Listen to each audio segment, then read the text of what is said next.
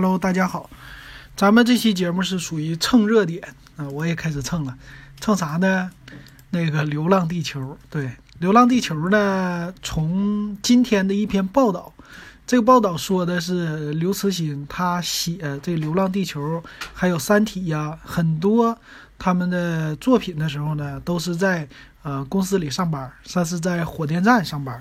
所以那个时候呢，说是工作不那么多。所以照着电脑前边噼里啪啦的打字，别人以为他工作，实际呢就没什么活，就在那儿要守着这个火电站。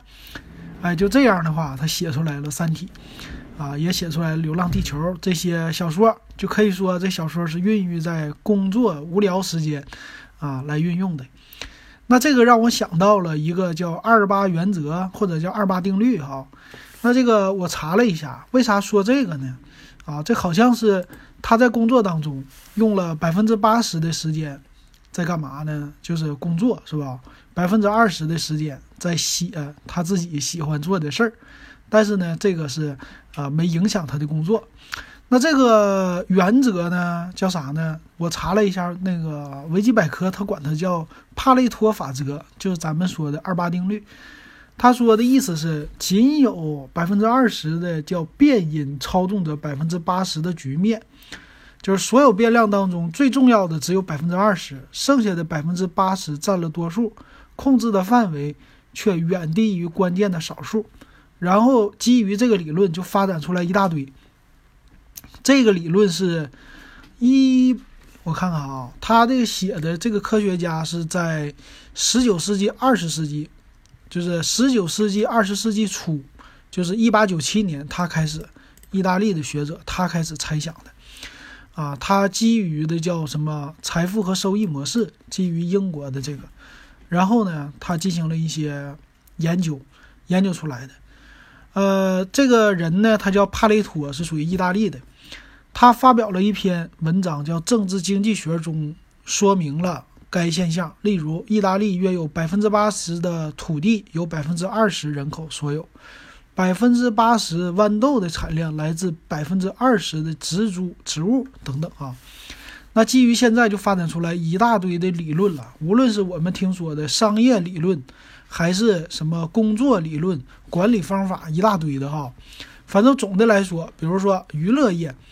他说，传媒内容百分之二十是在产值，是在新闻；百分之八十的产值是在娱乐。反正总的来说吧，谁都能给你分出来一个百分之二十和百分之八十来啊。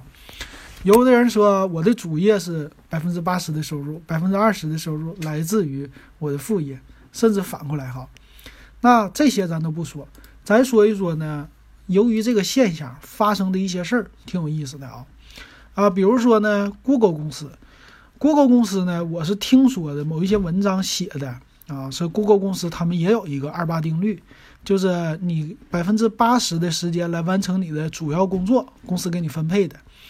那剩下百分之二十呢，你可以自由的做一些自己想做的这种项目，啊，你觉得有意思的，你来做，做出来以后呢，兴许就是一个创新的开始，啊，帮助公司做创新了。比如说网格计算，呃，网格计算和他们家现在的我们说的云云的这个概念哈，呃，我记得前几年当时看的就是用这个二八定律来搞出来的，是他们的一个工程师，是一个年轻人，岁数还不大啊，他在百分之二十的这工作时间里啊，他研究了自己喜欢的一个项目，就是啊网格计算。还有说云计算啊，这种叫分布式计算吧，反正这种概念哈，他最开始提出来的。他在 Google 内部提出之后呢，啊，逐渐的就可能是公司也给他一些技术的支持，逐渐的就壮大，然后被很多公司就发现了，啊，就是 Google 公司也公布这个技术嘛，他是写论文还是什么，我就具体的都忘了啊。但是这个文章呢，我是在好像是。当年的商业周刊里看到的这篇文章是有的。那他这个事儿做好了之后呢，就逐渐在 Google 公司发现啊，这个云计算是未来的一个啊互联网的一个新的领域，可以活学活用。那之后呢，什么 IBM 啊、微软呐，包括亚马逊呐，都开始建立自己的云计算业务，包括一直到现在，阿里巴巴也有哈。那现在呢，这是一个大的趋势了，也可以说是二十一世纪啊第一个改变咱们的呃运用电脑啊和互联网的一个方式了。这个很有意思，这就是二八定律给大家的带来的一个好的成果。所以呢，最后啊，这简单一点，最后告诉大家，就你们可以啊，用自己的在你们的工作当中，你们可以试一试二八定律啊。如果你是老板的话，其实不要太啊让员工觉得这个啊是不是用百分之八十的时间工作，百分之二十的时间干点别的，对工作有影响。啊，你只要说跟工作相关的一些创新的东西，用这百分之二十的时间来做的话，我觉得啊，只会有很多的好处，没有什么坏处的哈。但关键是你要创新，并不是说在那儿做点别的东西啊，打酱油那样就不好了。